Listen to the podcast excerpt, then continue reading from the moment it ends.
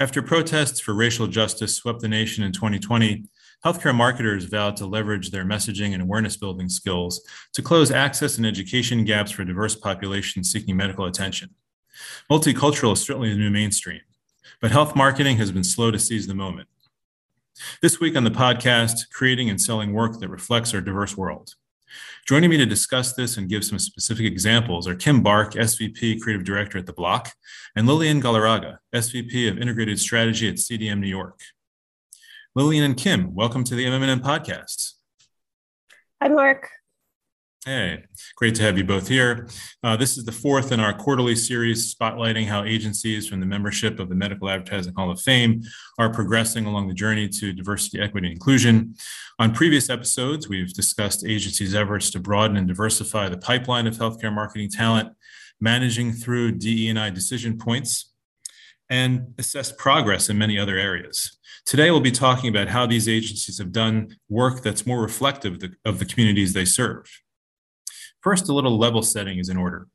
I did a piece for MMM over the summer, and the way I summed it up was that pharmaceutical companies, broadly speaking, have not done an acceptable job including Black and Brown people in ads or other marketing programs. But amid widespread social unrest and a subsequent focus on the scourge of health equity, inequity, excuse me, marketers seem finally to have adjusted to the times. Agencies told me that they're seeing a lot more action taken, specifically from health brands, and that more people want to market to a broader spectrum of folks. Now, when agencies bring culturally informed strategies and insights to pharma work targeting people of color, the response is different. There's no pushback, one exec told me, whereas a year ago, we might have gotten resistance. Until the death of George Floyd last year, which sparked an equity and social justice tidal wave, and the COVID 19 pandemic, which exposed broad fault lines in the health system, many people weren't willing to acknowledge the facts that people of color have a high prevalence of many chronic diseases, but have been underrepresented in the very communications necessary to drive diagnosis and stimulate demand for those treatments. So, on those fronts, we've seen a cultural awakening, so to speak. But is it translating into more culturally sensitive campaigns? Kim, uh, I'd like to drill down a bit further on the, on the real impact of the conscious raising. Are you seeing healthcare clients prioritize supplier diversity?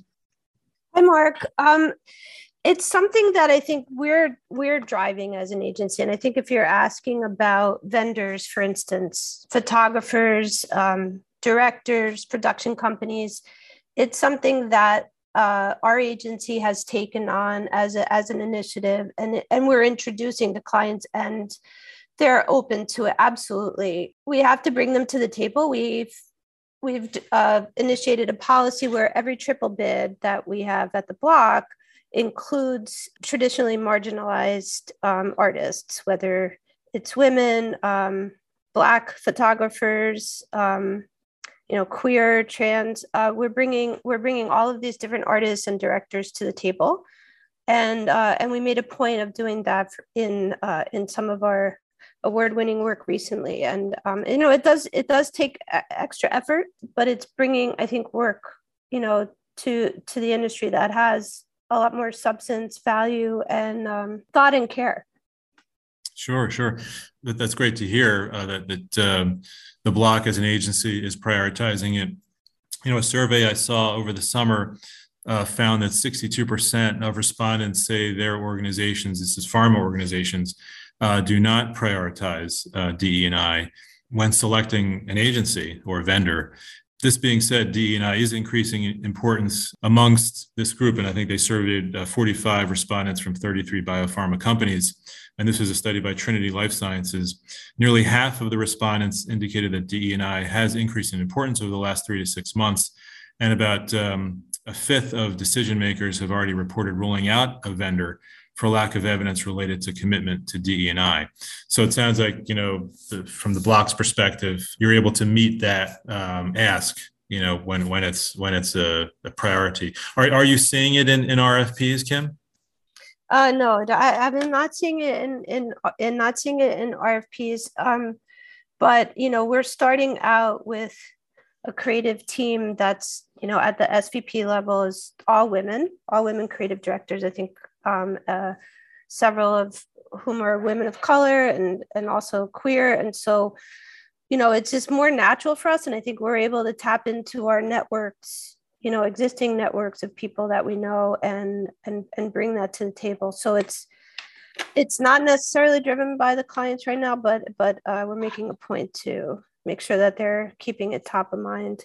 I will say though that when it comes to talent in terms of models or actors that that's something that they've been looking for you know decades. So i i think it's it's more the the photographers and the directors that they're not you know accustomed to thinking about mm-hmm, mm-hmm. okay um, lillian um, i'm sure and i know that uh, DE&I is top of mind at cdm new york as well um, let, us talk, talk about that tell me about um, your level of, of DE&I uh, at, at your agency how have you how, how are you prioritizing it Sure. First, let me thank you for having us here. I think it's a pleasure to come and to be able to talk about such a relevant topic.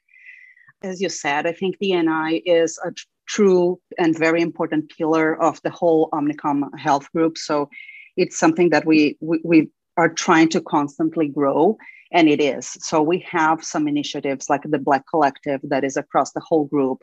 We have inside the black collective we'll have like black career a collective that's it's all about fostering black talent. Uh, we have sev- several other uh, initiatives like the uh, a new one that we launched this year that i'm actually a part of is the it's called unidos. It's about the, the latin representation. Inside cdm we have cdm voices which is again a way to make sure all uh, uh, every all and every voice is represented and heard uh, along the whole creative process. And we also have cdm rise which is also an initiative that we launched this year that was about bringing new talent but from from the, the very foundation. So this is a program that's focused on high school students and internships at, at their very early stage to open their minds to advertising because some, sometimes for bipoc students it's not even something that they consider. So it's a, a really interesting program that we started uh, in new york this year and we had amazing results. So in general, and and this is more from from a corporate point of view, but on the day day, day to day, as Kim said, we also have that concern. We also have tried to have a, a diverse set of suppliers. And and again i think that the the most obvious thing is when it comes to talent execution and production. So casting and all of that, that, that has always been something that uh, uh not, this is not recent. This is like for over a decade, but it's something that is already top of mind for the clients. And we are trying to, to increase the level of diversity at every level, not only from uh, casting, but suppliers and internal talent. Speaking of the creative process, you know, everybody wants to do work that's more reflective of the experiences of communities of color. You both not only did that, but your agencies have done work that faced the issue head on. Before we get to the campaigns themselves, let's talk about the prerequisites to doing this kind of work and the obstacles. The first one we have to talk about is the, you know, overall lack of diverse talent. Kim, on, on can you kind of address that you know how you navigate the intersection between people uh, and and the project type uh, to produce work that's you know credible and authentic with, with, the staff that you have? So for instance with with skin deep which was a very sensitive topic about race-based traumatic stress we spent nine months uh, putting together the brief and working on the strategy because we needed to bring in outside experts and consultants uh, and that's what we did. We had we had um, you know six people who we referred to. And then we also had an internal sort of ad board of members of our staff who were Black uh, who could weigh in on it.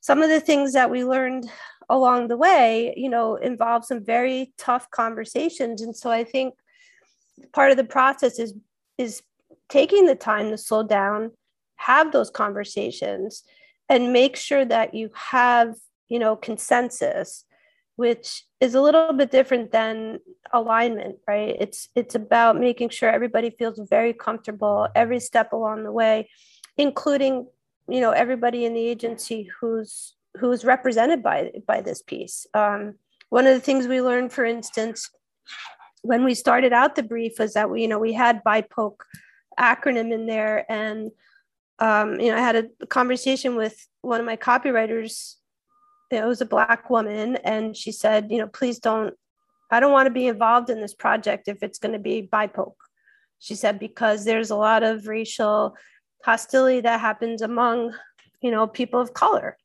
And blacks in the United States have a unique experience. And so you need to think about that.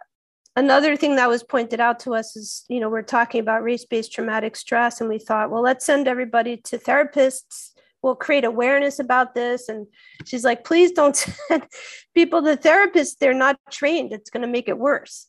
You know, you need to start by uh, training the therapists because they're not learning about it. Um, so as we learned about some of these issues, we expanded our outside network. And for um, training the therapist, for instance, we found someone who teaches, you know, psychology at Columbia University and brought him in and he literally wrote the book on race-based traumatic stress and gave us examples about what would cause it. And so it, it was it was a long process but i think in the end it, it, it was worthwhile because you know skin deep ended up being a very effective and, and meaningful campaign yeah, we'll talk about that campaign in a moment. But yeah, consensus building being different from alignment, you know, that's a great point. Um, you know, another prerequisite is is the need to, you know, pressure test the campaign. Uh, Lilian, can you can you talk more about that? You know, making sure that the idea, you know, resonates with the right stakeholders, uh, not only you know domestically but globally, and both HCPs and patients. You know, talk about your internal process there. Sure. And I, I think that is a very important topic because even before going into any specific projects, I think in general, what we, we have understood is that DNI cannot be treated as an afterthought. So it has to be a, a core uh, part of, of the, the kickoff of any idea. So for some clients, what, what we did is we kind of incorporated a new session on the brief that is already asking, how does this uh, specific project or this specific ask connect to DNI? So think, th- this is something that we have in place for some, some clients. For others, uh, when we have a, a big project that is really trying to drive change and we have a larger purpose or a big ambition, we uh, internally do kick it off differently. So w- we might just start with an open brief where we invite the whole creative team to join so we can have that variety of perspectives that will, uh, you know, b- add color to, to the whole process. And uh, uh, to validate and to pressure test the ideas, as you said, we have the support from the structures that we have in place. So either from CDM Voices, from the Black Collective, and even on a global scale. So this is something that uh, we believe that for those specific projects, for, for when it comes to DNI, it's not something that we can do alone. So we need support. We need to bring people from with outside perspectives. We need to consult. And when it comes to uh, uh, delivering a project on a global scale, that's even more important because we know that the realities of DNI across countries are very different. So, for some markets, we might be just joining a conversation that is already very hot. For others, we might be driving and we might have the need to still raise that awareness. So, it's really important to understand those differences and to validate and to have the input of the right stakeholders at the right time. So before it's too far along in the process, before it's too late, before the campaign idea is finalized, we need those inputs at the early stages. So I think having a broad perspective, having a, different points of view, and validating through uh, uh, different and, and global point of, points of view and stakeholders when the project is global is really fundamental for anything related to DNI. Okay, great points. Thank you. Um, let's move on to some some quick examples here. Uh, staying with you for a moment, Lilian. You, I, I know that um, you told me CDM New York uh, did a uh, uh, above brand dermatology platform for Pfizer. Tell tell us about that. Yeah, I think that's one of the projects that I'm most proud of in my whole career. Uh, so it all started almost a year ago, as and as Kim said, the the strategic part of it is really heavy, and for those types of projects, it's it's always an ongoing support. And this was about uh, the reality of the dermatology. So we know that dermatology is the second least diverse discipline in medicine. There are a lot of challenges and disparities in, uh, in disease prevalence, in how uh, different types of skin or skin colors are represented in dermatology textbooks. So there are a lot of angles and disparities when it comes to dermatology. And we felt that there was a, an opportunity for us to begin to, to, to, to, do something about it. So uh, we we collective we had a, you know we started with a collective brainstorm and a very strong partnership with our clients to identify what is Pfizer role in this conversation. So it's not about you know uh, uh, uh again this this was uh, the whole a whole process of trying to understand uh, what what the opportunity was, what needs to be done, and this platform is uh, that, that we landed on is it's called every color is primary. So this is a, a, platform that wants to showcase the efforts to drive change. So it, it's something that recognizes that we have already come a long way but there's still a lot more that we can do. So it's not a finger pointing to errors of the past of the past but really looking forward to building a more diverse future and, and a more inclusive dermatology and I think one of the, as I mentioned before, one of the most important things that we learn along this whole process is that change is not something that we can drive alone. So this is one of the examples of the projects that has a really bold ambition. It's it's a, a long-term commitment. It's something that we believe can really drive change, and it's uh, at a global scale.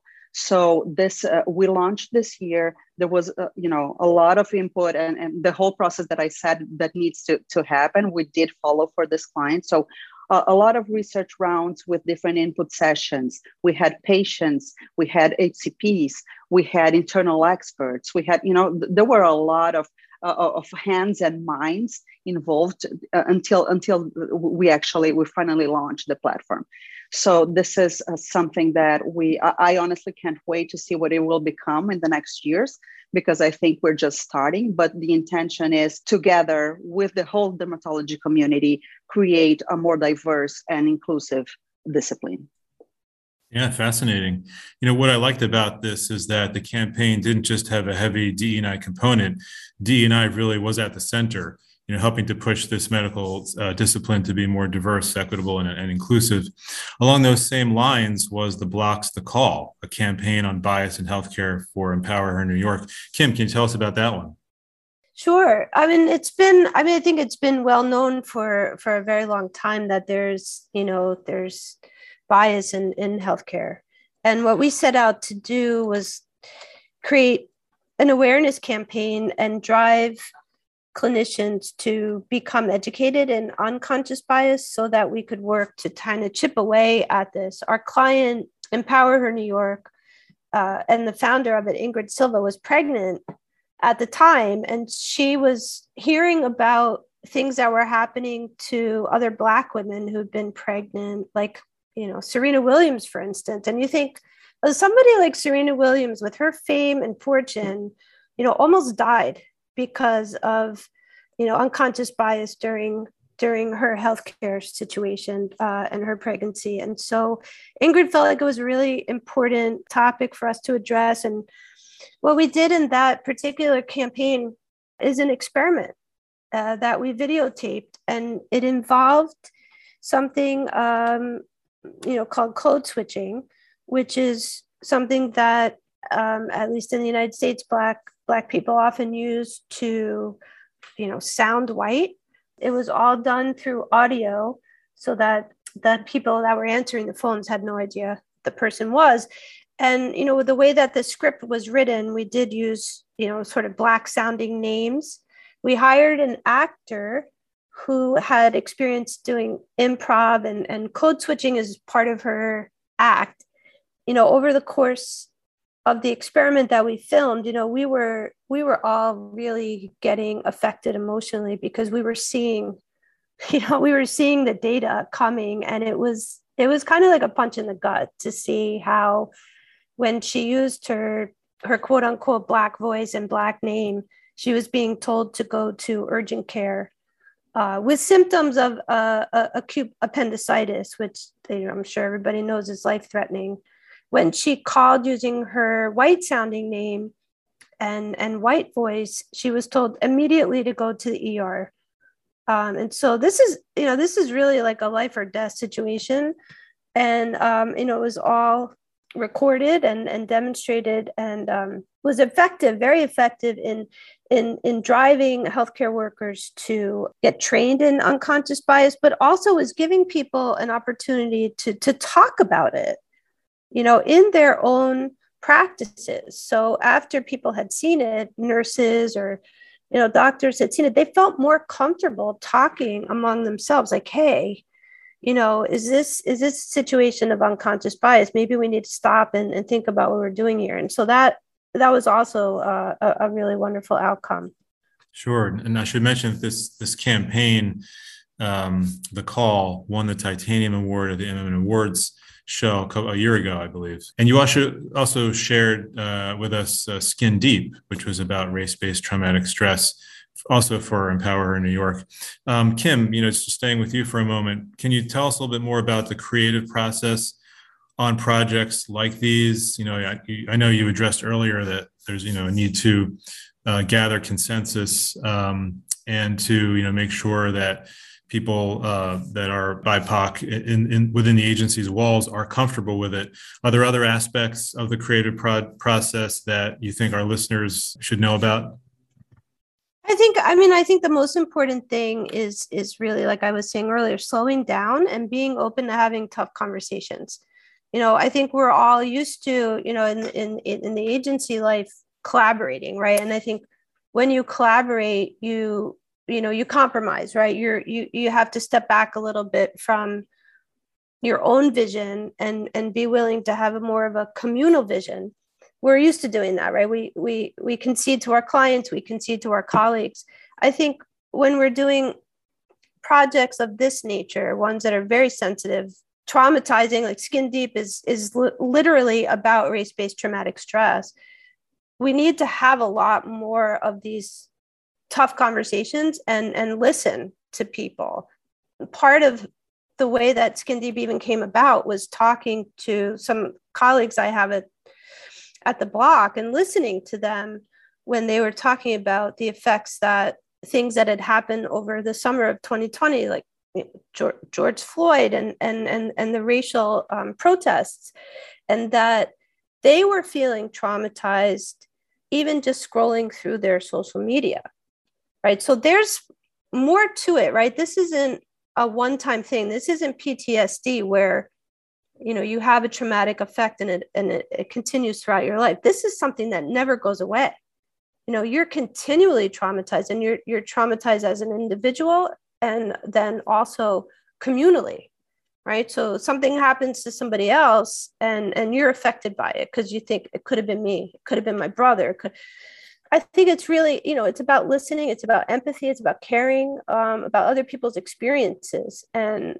I think you know good good creative projects do that generally, right? You try to dig deep into the insights, but you have to be really open to hearing what other people want to share, and um, and they have to feel safe with you doing that. So it's it's really more about listening than it is talking often.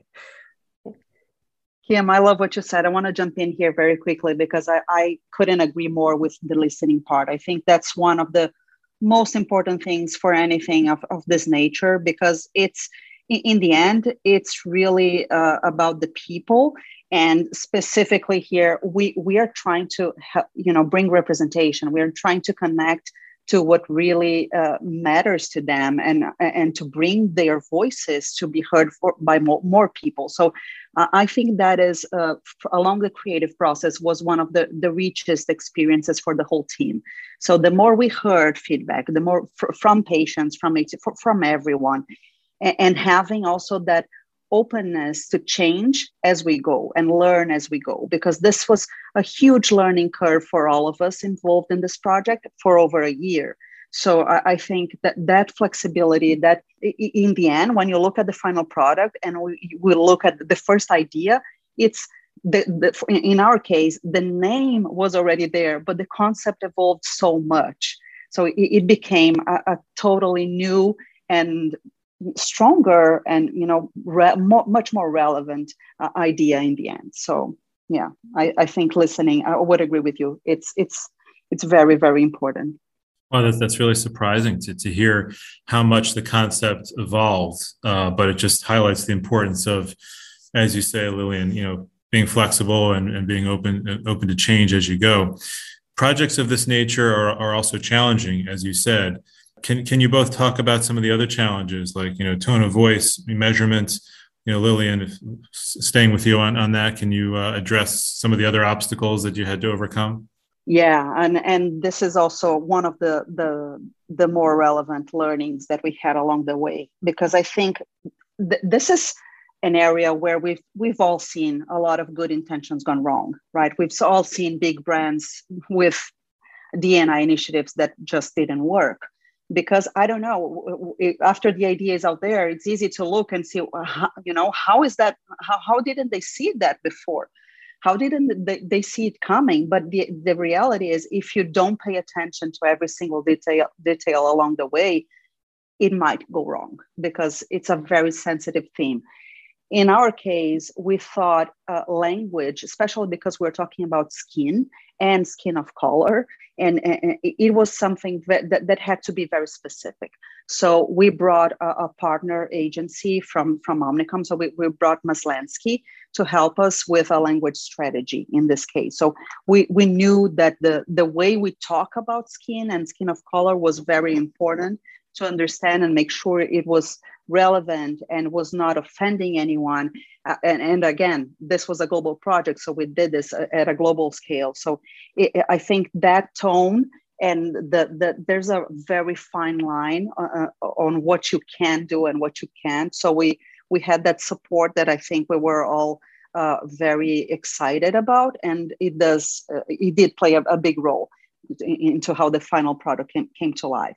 So I think that that being conscious that the, the tone is something that can uh, make an idea a success or a failure is really uh, it's it's important to keep that in mind.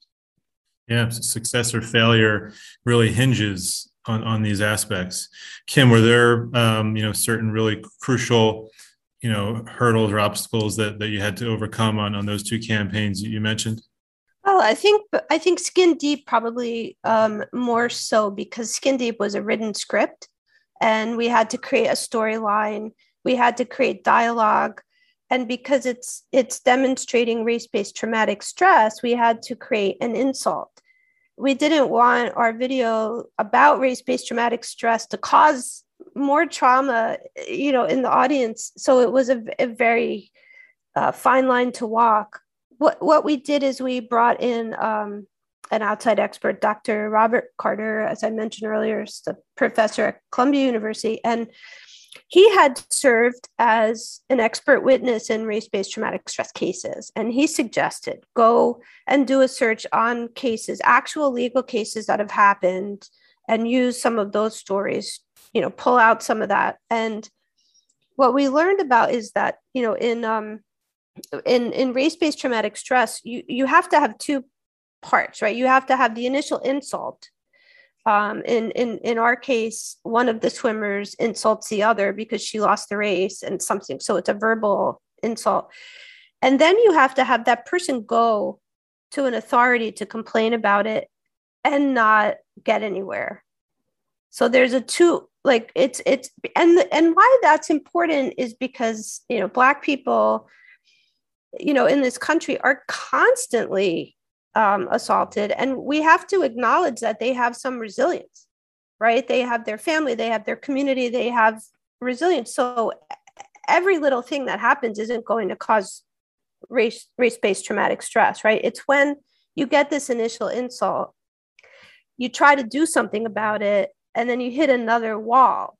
That's when it feels hopeless. So that was a really critical part of the story. And then the other thing that we spent a lot of time debating was how does this woman's young woman's mother talk to her? Initially, we had the mother talking to her kind of like tough love, you know, like, you know, it's okay, go on, like, uh, you know, you're going to be fine, win the race, blah, blah, blah.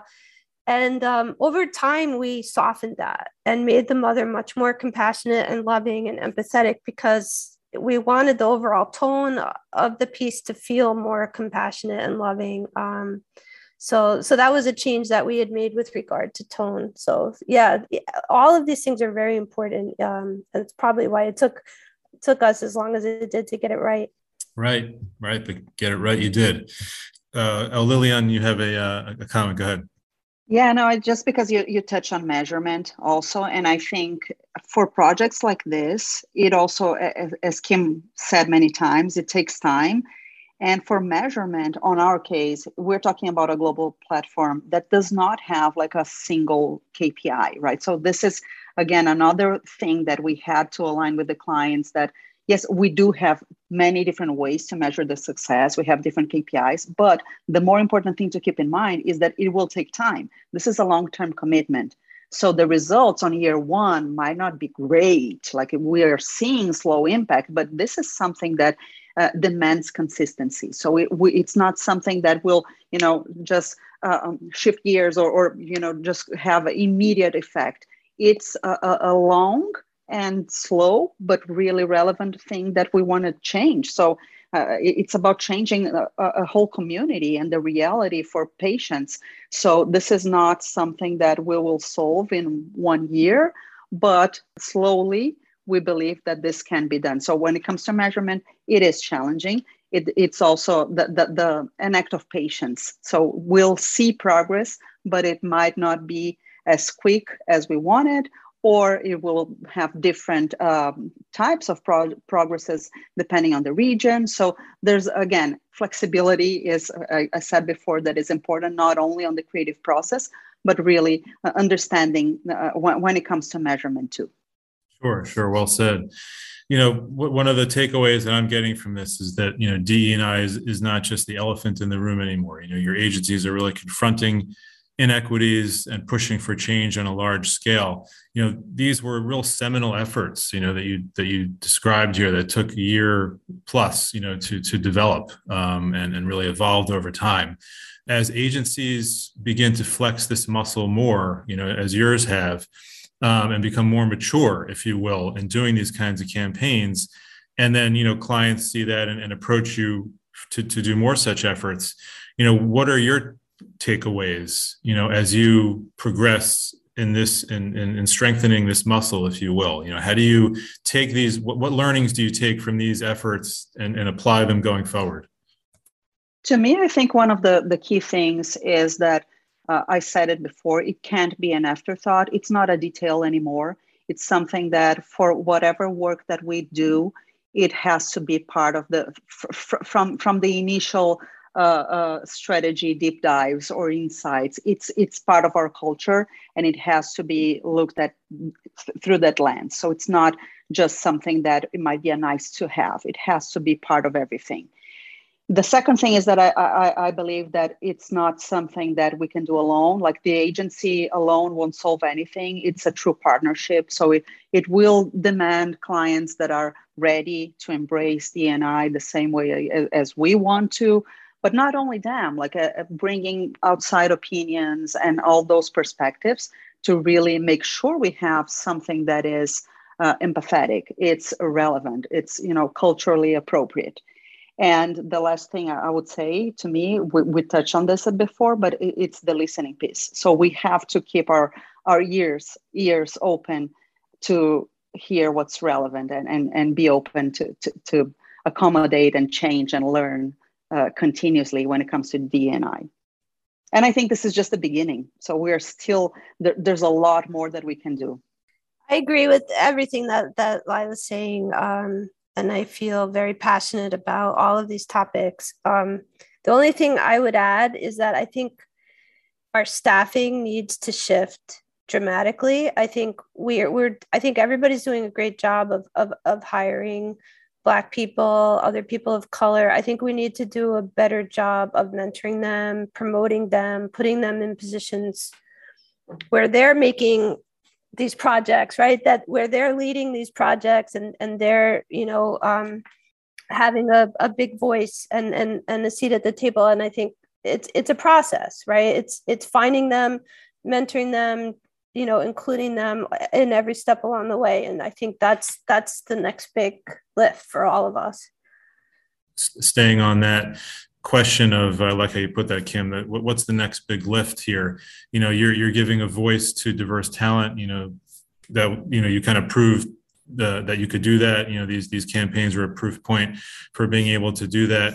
You know where do we go from here? Can, can you elaborate on that A few years ago i hired a young woman uh, right out of college she went to FIT and she got my attention because she had written a very provocative letter that got picked up by Ad Age. Um, and it said, Your agency hates Black women. that was the title of her letter. I loved it. I mean, I thought, wow, she's she's got she knows how to do it, right? She's got stopping power, she's provocative. Um, she worked with me for a couple of years and um, and I'll say that there was discussion among some of the people that I worked with, like, wow, this is intense. Like, this letter is intense. It's on the internet. What if the clients see it, et cetera, et cetera? so I think that there is some fear still uh, among some people about difference. And I think what we need to do in order to make people who've been traditionally marginalized comfortable in our agencies is accept and not just accept but embrace the difference. We can't be afraid of it. Um, and i'm bringing up an extreme example because i think that's you know something that i have i you know really i haven't forgotten. I haven't forgotten those conversations that i had. They made me very uncomfortable. And i so i i'm getting a peek into what people are thinking i think. And you know, and this is what we have to face. I think there's there's been a lot of training recently, which is great about unconscious bias, and I think what we have to start doing, and you know, and it's I, in a way, COVID's been helpful, right? Because we're all a lot more comfortable being our authentic selves, right? um, but that's we just have to start accepting each other for who we are. You know, it's not it's not just about you know somebody's race it's about a lot of other things too. And um and i think that's it's going to be it's going to be a process but i think that's what we have to start doing. Yeah. Lila? Eh, eh, eh, yeah i also think that when it comes to the clients it's it's our responsibility to try to understand the realities of the patients of color because that that and see what what can we do to uh, you know get to those under underserved populations or the, the, the the realities of the patients that have different needs because they their skin is a different color or uh, they are more uh, affected by a condition because of you know they they are different uh, realities. So I, I think there's the, the the part of how can we do more as an agency? How can we do better as an agency? And that's like uh, fostering that more inclusive talent and oh, the the whole uh, environment. But when it comes to the clients i also think that it is our role to start having those tough tough conversations pushing the boundaries focusing on uh, those specific populations that we could be doing more for them. So again i think keeping the patient in the center of in, in, the end it's about them. Like we work on healthcare and, and we have the, the possibility to really make an impact and i think it's it's our role to to try to push the clients. And some of them are really open some of them push us to do better. But for the ones who don't i think it's it's our role. Like we we have to make this top of mind. Exceedingly well well put in closing, I just want to say this is the last of our four part series for 2021, at least, talking to MAHF member agencies about DE&I. Of course, the MAHF updated its mission statement earlier this year to reflect this as a priority. And it's been really rewarding to, uh, for me personally, to moderate these talks that have given our listeners a bird's eye view into the concrete steps healthcare agencies are taking. So, Kim and Lilian, you know, thank you so much. Really appreciate it. Thank, thank you, Mark. You. Yeah, thank you. Great opportunity to to um, to speak with you and to um, have a dialogue with Lila as well. Thank you so much. Yes, great opportunity to be able to come here, have a nice chat, and talk about important stuff. So thank you. Absolutely. And we look forward to uh, hopefully reporting more progress next year.